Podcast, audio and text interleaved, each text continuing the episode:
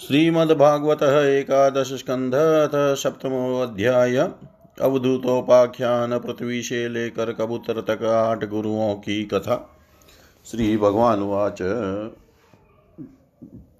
यदा तमां महाभागतचेकीर्षितमेव मे ब्रह्म भवो लोकपाला स्ववासं मे अभिकांक्षिण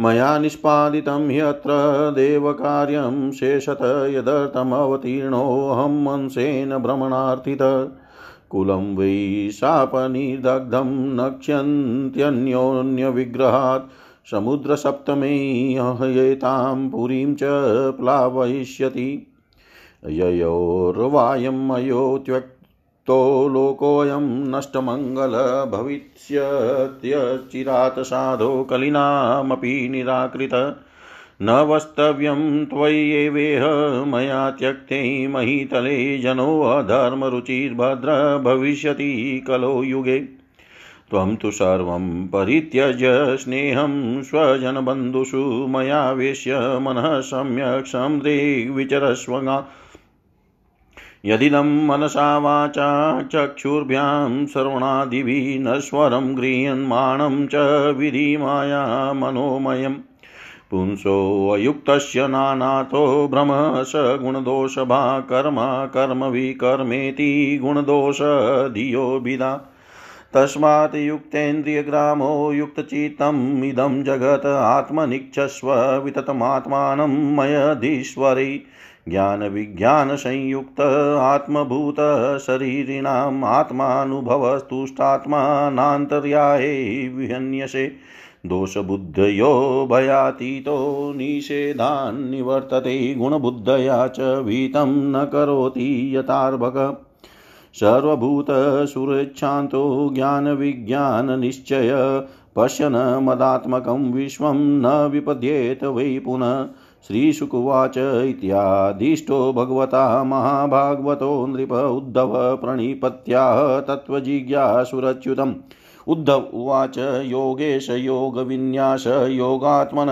योगसंभव निःश्रेयसाय मे प्रोक्ता त्यागसंन्यासलक्षण त्यागोऽयं दुष्करो भूमन् कामानां विषयातात्मभिः सुतरां त्वयि सर्वात्मनः भक्तेरिति मे मति सोऽहं ममाहमिति मूढमतिविगाढस्त्वन्मायया विच विरचितात्मनि सानुबन्धे तत्त्वञ्जसा निगदितं भवता यदाहं संसाधयामि भगवन्ननुसाधिभृत्यम् सत्यस्य ते स्वदृश आत्मन आत्मनोऽन्यं वक्तारमीश विबुधेष्वपि नानुचक्षै सर्वे विमोहितधियस्त्व मायये मे ब्रह्मादयस्तनुभृतो बहिरथ भावा तस्माद्भवन्तमनवध्यमनन्तपारं सर्वज्ञमीश्वरं कुण्ठविकुण्ठधिष्णयम्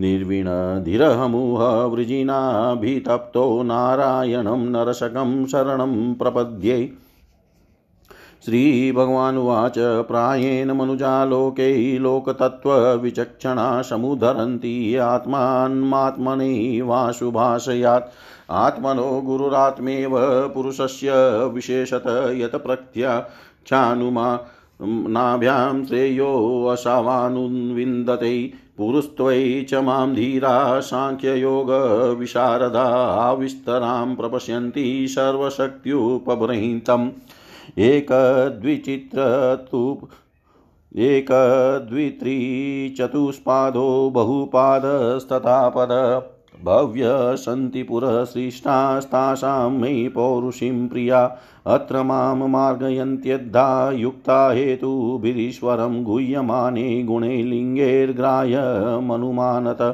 अत्राप्युदाहरन्ति ममीतिहासं पुरातनम् अवधूतस्य संवादं यदोरमिततेजस अवधूतं द्विजं कंचीचरन्तमकुतो भयं कविं निरीक्षय तरुणं यदुपप्रचधर्मवित् यदुरुवाच कुतो बुधिरियं ब्रह्मन् कर्तुं सुविशारदा यामासाध्य भवान् लोकं विद्वांश्चरति बालवतः प्रायो धर्मार्थकामेषु विवित्सायां च मानवा हेतुनेव समीहन्ते आयुषो यशसः श्रियः।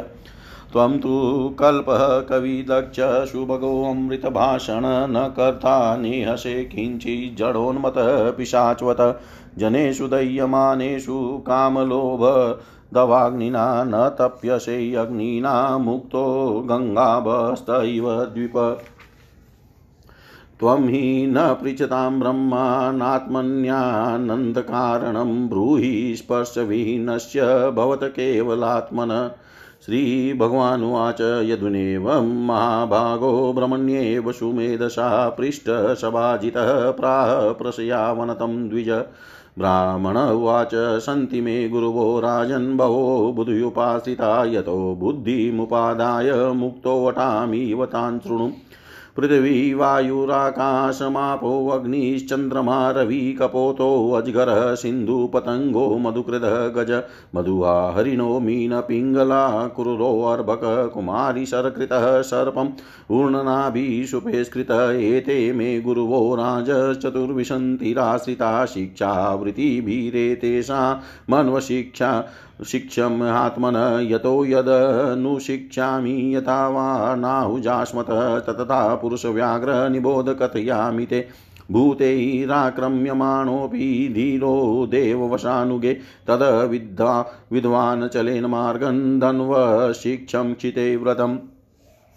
शाश्वत परार्थ सर्वेह परार्थे कांत संभव साधु शिक्षेत भूभृ तो नगशिष्य परात्मतां प्राणवृत्त्येव सन्तुष्येम सन्तुष्येन मुनिनैवेन्द्रिय प्रिय ज्ञानं यथा नश्येत नावकीर्तयेत् वाङ्मन।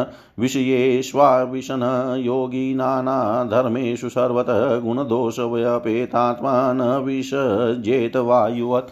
पातिवेष्वीव देहेषु प्रविष्टस्तद्गुणाश्रय गुणेन युज्यते योगी गन्धै वायुरिवात्मदृक्। अन्तहितश्च स्थिरजङ्गमेषु ब्रह्मात्मभावेन समन्वयेन व्याप्तयाव्यवच्छेदं सङ्गमात्मनो मुनिनभस्त्वं विततस्य भावयेत्। तेजोऽवमन्मये भावे मेध्याध्यै वायुनेरिते न स्पश्यते नभस्तद्वतः कालसृष्टे गुणे पुमान्। स्वच्छः प्रकृतितः स्निग्धो माधुर्यस्थितभू नृणां मुनिः पुनात्यपा मित्रमीक्षोपस्पर्शकीर्तने तेजस्वी तपसा दीप्तो दुर्दशो दर्भाजन सर्वभक्षोऽपि युक्तात्मा नादते मलमग्निवत्। क्वचिन्न क्वचितः स्पष्ट उपास्य श्रेय इच्छतां भुक्ते सर्वत्र दातॄणां दहन प्रागुतरा शुभम्। स्वमायया सृष्टमिदं सदसल्लक्षणं विभु प्रविष्ट ईयते तत्स्वरूपो अग्निरिवेदसि। विसर्गाद्या शंसानान्ता भादेहस्य नात्मनः कलानामिव चन्द्रस्य कालेना व्यक्तवर्त्मना कालेन हि योगवेगेन भूतानां प्रभवाप्ययो नित्यावपि न दृश्येते आत्मनो अग्नेयतार्चिषां। गुणे गुणानुपादत्ते यथा कालं विमुञ्चति न तेषु युज्यते योगी गोभिर्गायैव गोपति।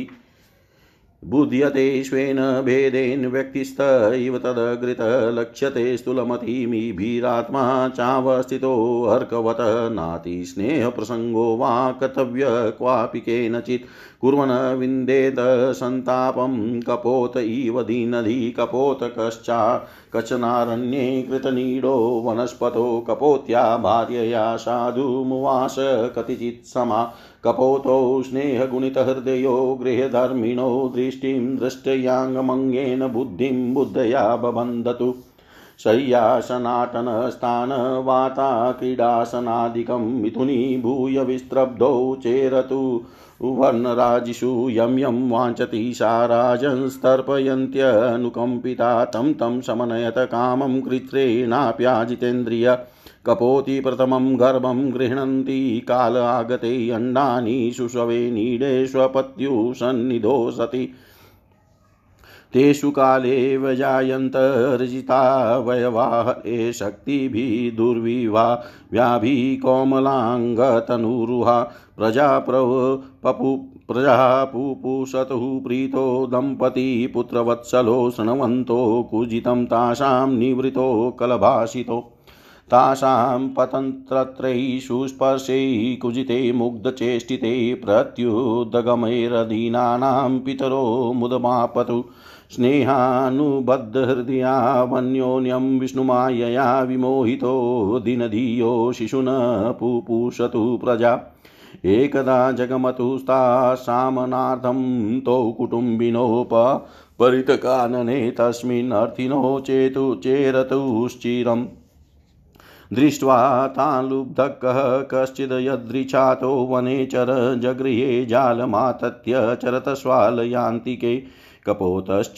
कपोती च प्रजापोषे सदोत्सुको गतः पोषणमादाय स्वनीडमुपजग्मतुः कपोतो स्वात्मजान् वीक्षय बालकान् जालसंभृतान् तानभ्यधावत क्रोशन्ति क्रोशतो वृषदुःखिता शासकृतस्नेहगुणिता दीनचिता जमायया स्वयं चाबध्यतः शीचा बद्धान् पश्यन्त्य स्मृतिः कपोतश्चात्मजान् बद्धानात्मनोऽप्याधिकान् प्रियान् भार्यां चात्मसमां दुर्दीनो विललापाति दुःखितः अहो मे पश्यतापायम् अल्पपुण्यस्य दुर्मते अतृप्तस्य कृतार्थस्य गृहस्त्रे वर्गिको हत अनुरूपानुकूला च तयस्य मे पतिदेवता शून्ये गृहे मां संत्यज्य पुत्रैश्वर्यातिसाधुभिः सोऽहं शून्ये गृहे दीनो मृतदारो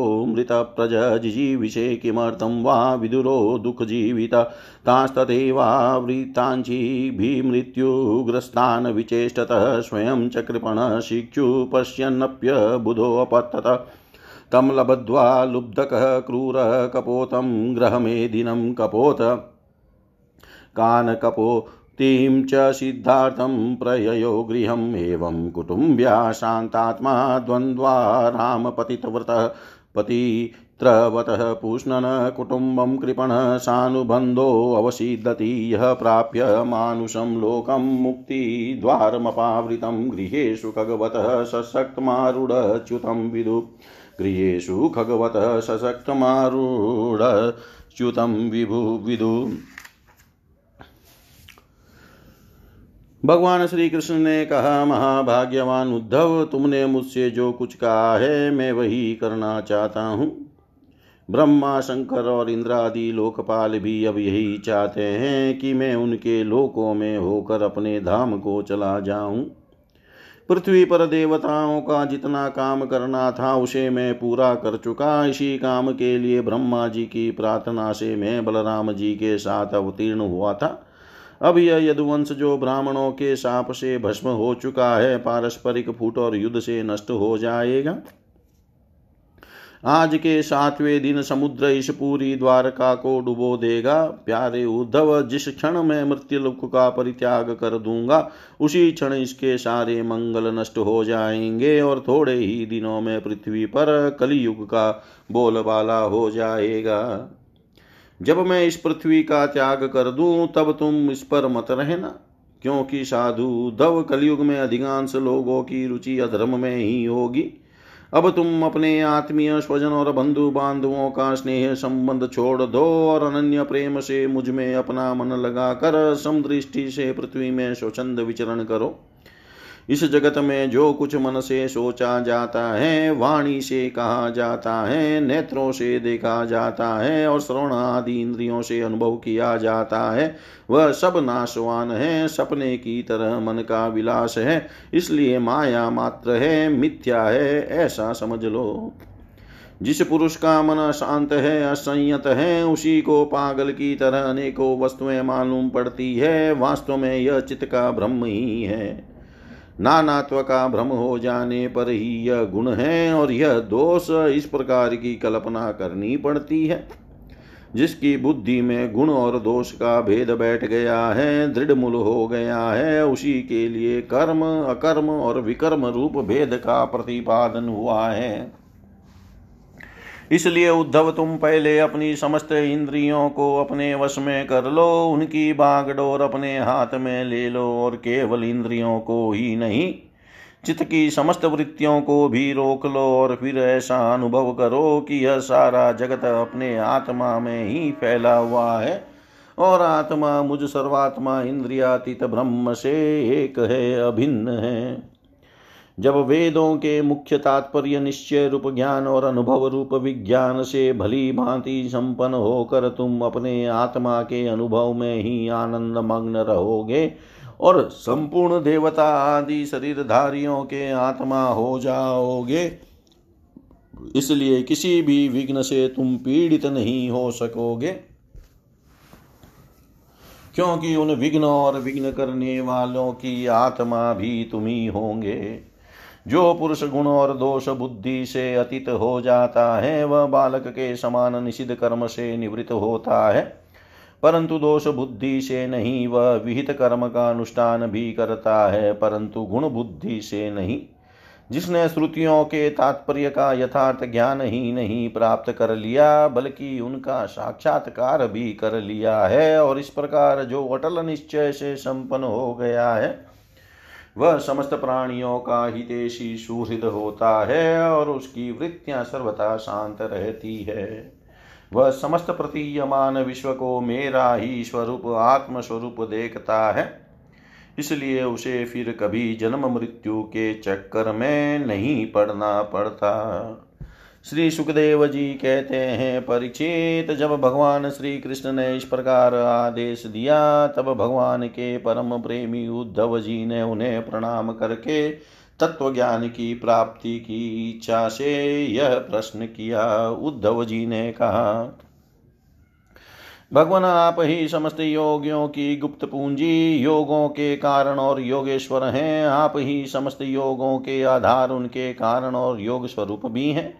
आपने मेरे परम कल्याण के लिए उस संन्यास रूप त्याग का उपदेश किया है, परंतु अनंत जो लोग विषयों के चिंतन और सेवन में घुल मिल गए हैं, विषयात्मा हो गए हैं, उनके लिए विषय भोगों और कामनाओं का त्याग अत्यंत कठिन है।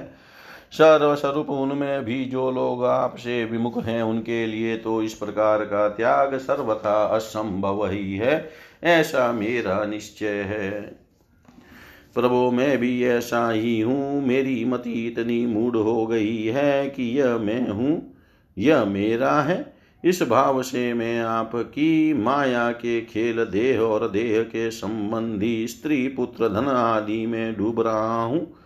अतः भगवान आपने जिस संन्यास का उपदेश किया है उसका तत्व मुझ सेवक को इस प्रकार समझाइए कि मैं सुगमता पूर्वक उसका साधन कर सकूँ।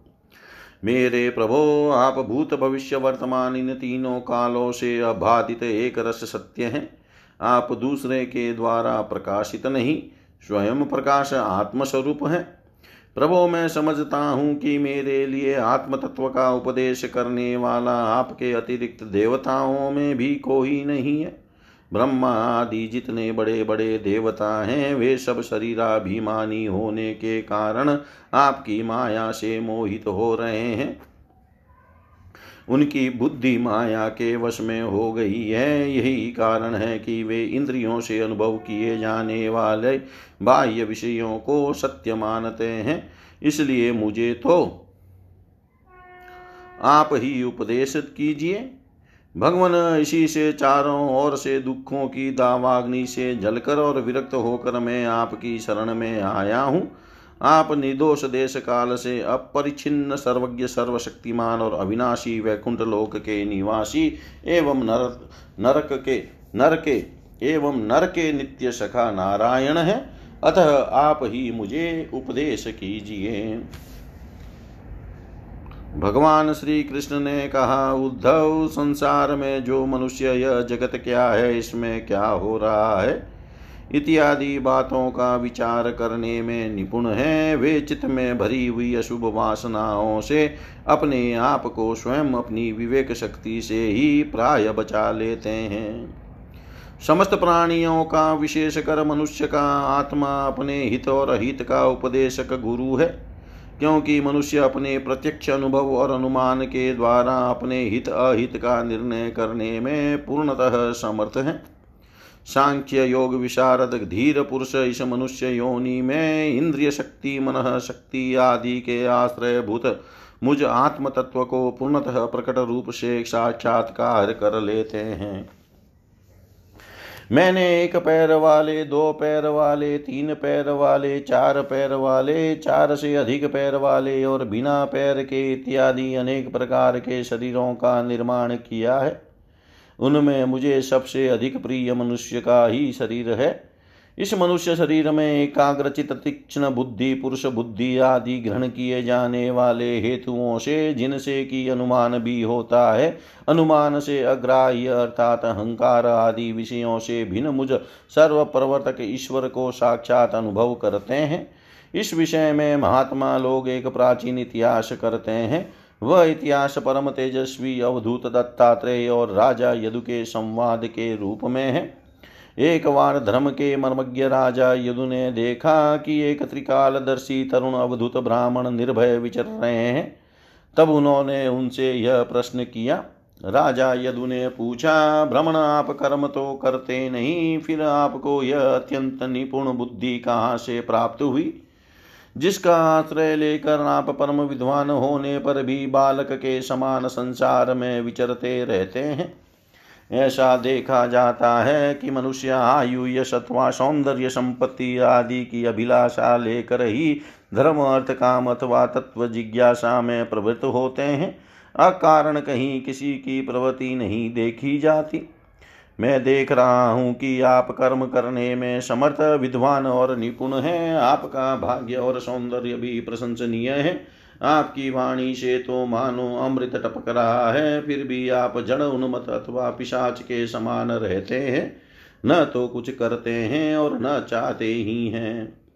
संसार के अधिकांश लोग काम और लोभ के दावानल से जल रहे हैं, परंतु आपको देखकर ऐसा मालूम होता है कि आप मुक्त हैं। आप तक उसकी आंच भी नहीं पहुंच पाती। ठीक वैसे ही जैसे कोई हाथी वन में दावाग्नि लगने पर उसे छूटकर गंगा जल में खड़ा हो। ब्राह्मण आप पुत्र स्त्री धन आदि संसार के स्पर्श से भी रहित हैं। आप सदा सर्वदा अपने केवल स्वरूप में ही स्थित रहते हैं। हम आपसे यह पूछना चाहते हैं कि आपको अपने आत्मा में ही ऐसे अनिर्वचनीय आनंद का अनुभव कैसे होता है, आप कृपा करके अवश्य बतलाइए। भगवान श्री कृष्ण ने कहा, उद्धव हमारे पूर्वज महाराज यदु की बुद्धि शुद्ध थी और उनके हृदय में ब्राह्मण भक्ति थी।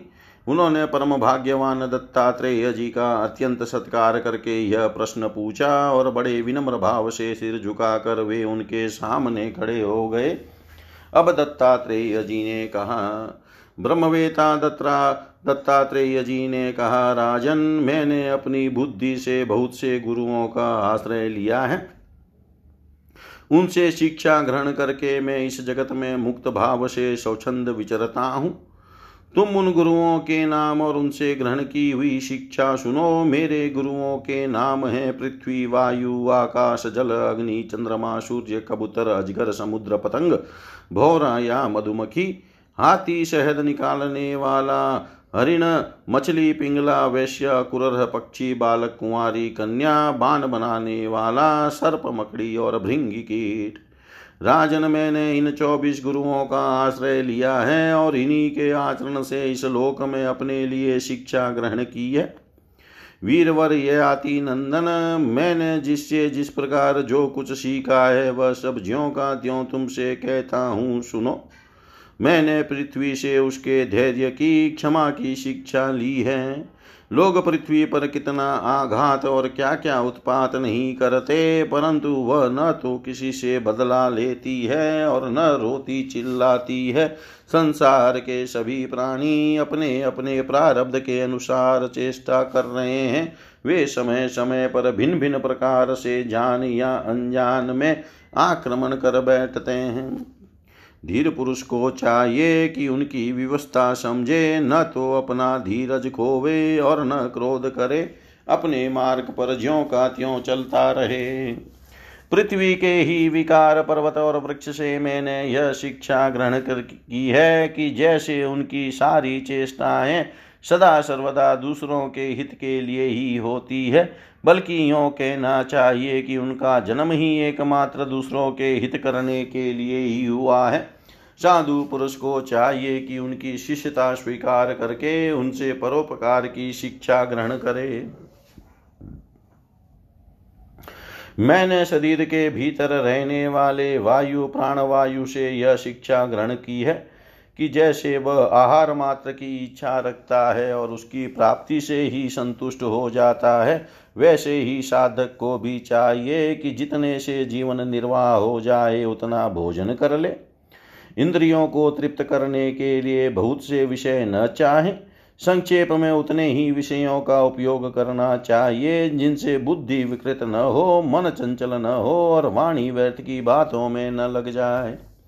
शरीर के बाहर रहने वाले वायु से मैंने यह सीखा है, जैसे वायु को अनेक स्थानों में जाना पड़ता है परंतु वह कहीं भी आसक्त नहीं होता, किसी का भी गुण दोष नहीं अपनाता, वैसे ही साधक पुरुष भी आवश्यकता होने पर विभिन्न प्रकार के धर्म और स्वभाव वाले विषयों में जाए परंतु अपने लक्ष्य पर स्थिर रहे, किसी के गुण या दोष की ओर झुक न जाए, किसी से आसक्ति या द्वेष न कर बैठे।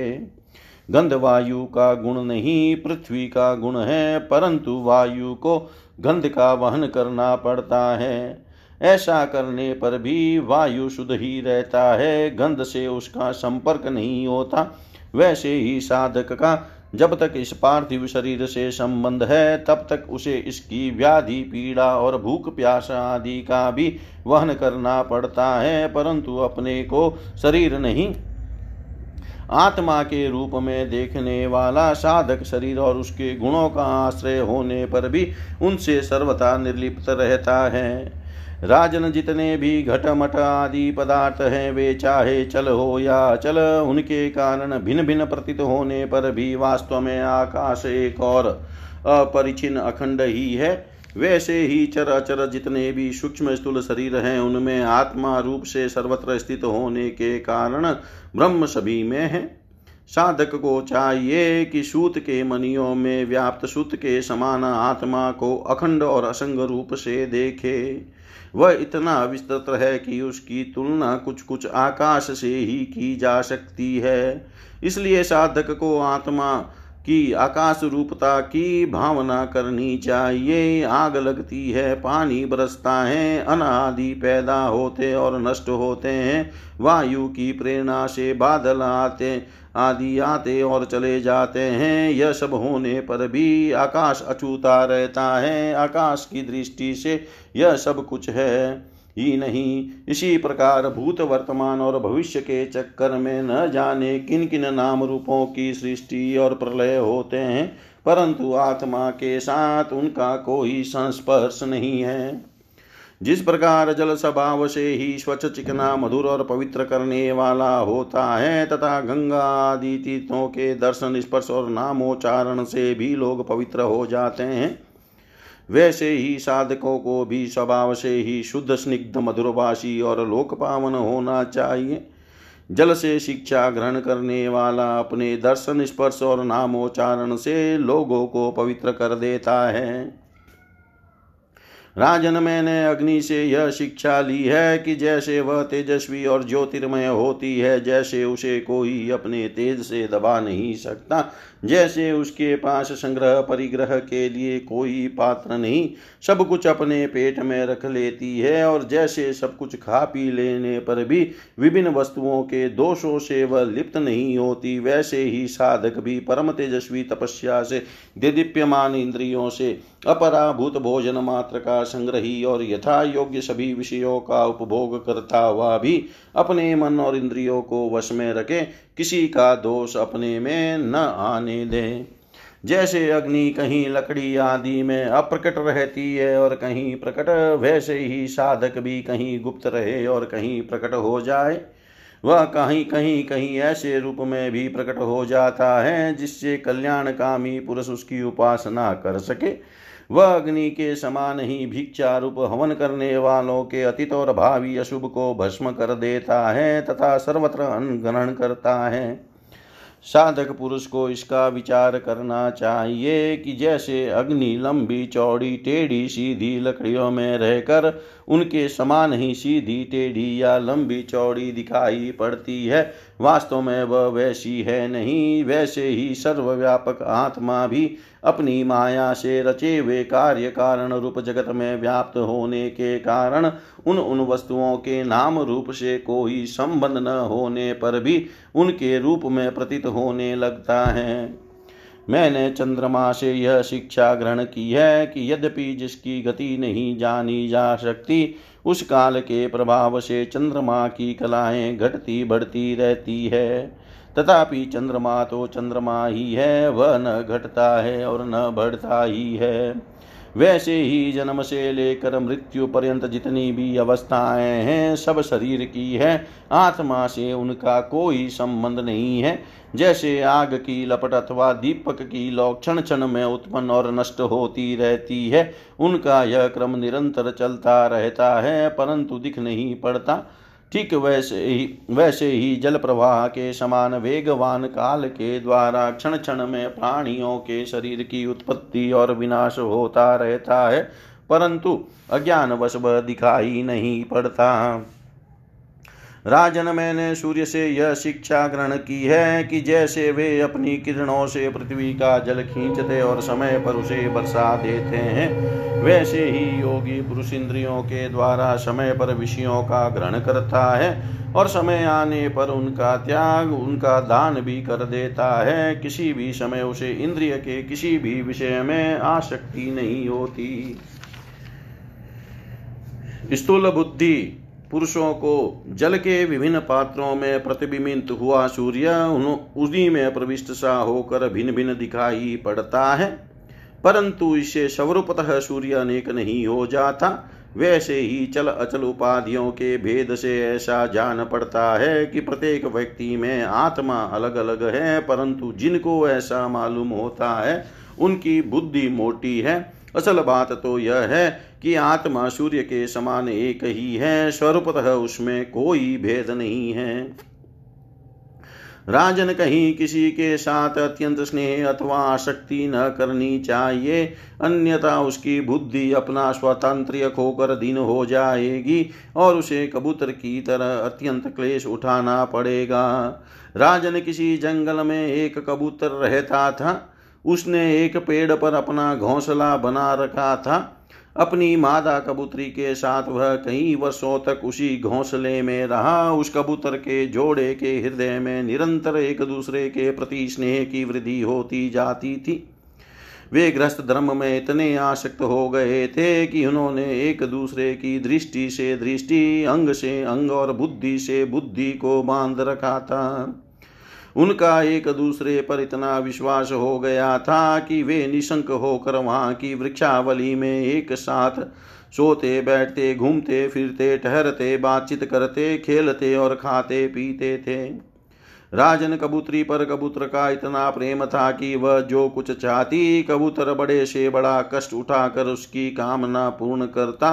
वह कबूतरी भी अपने कामुक पति की कामनाएं पूर्ण करती। समय आने पर कबूतरी को पहला गर्भ रहा। उसने अपने पति के पास ही घोंसले में अंडे दिए। भगवान की अचिंत्य शक्ति से समय आने पर वे अंडे फूट गए और उनमें से हाथ पैर वाले बच्चे निकल आए। उनका एक एक अंग और रोएं अत्यंत कोमल थे। अब उन कबूतर कबूतरी को आँख अपने बच्चों पर लग गई। वे बड़े प्रेम और आनंद से अपने बच्चों का लालन पालन लाड़ प्यार करते और उनकी मीठी बोली उनकी गुटरगू सुन सुनकर आनंद मग्न हो जाते। बच्चे तो सदा सर्वदा प्रसन्न रहते ही हैं।